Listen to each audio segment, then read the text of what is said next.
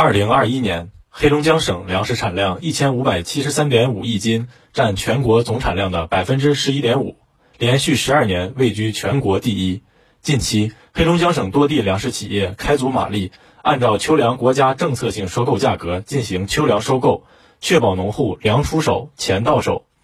在黑龙江泰来金谷粮食收储有限公司，记者看到一辆辆装满粮食的大卡车有序排队等待入库，前来售粮的农户不在少数。工作人员正忙着对每辆车上的粮食进行抽检、化验、过磅、称重，确定等级后，按照相应的价格进行收购。据了解，黑龙江省泰来县粮食局将常态化开展粮食收购专项监督检查，严防损害农户利益的违规违纪行为，保障农户合格粮食应收尽收。黑龙江省泰来县粮食局副局长徐跃龙：今年粮食收购的指价政策与往年不变，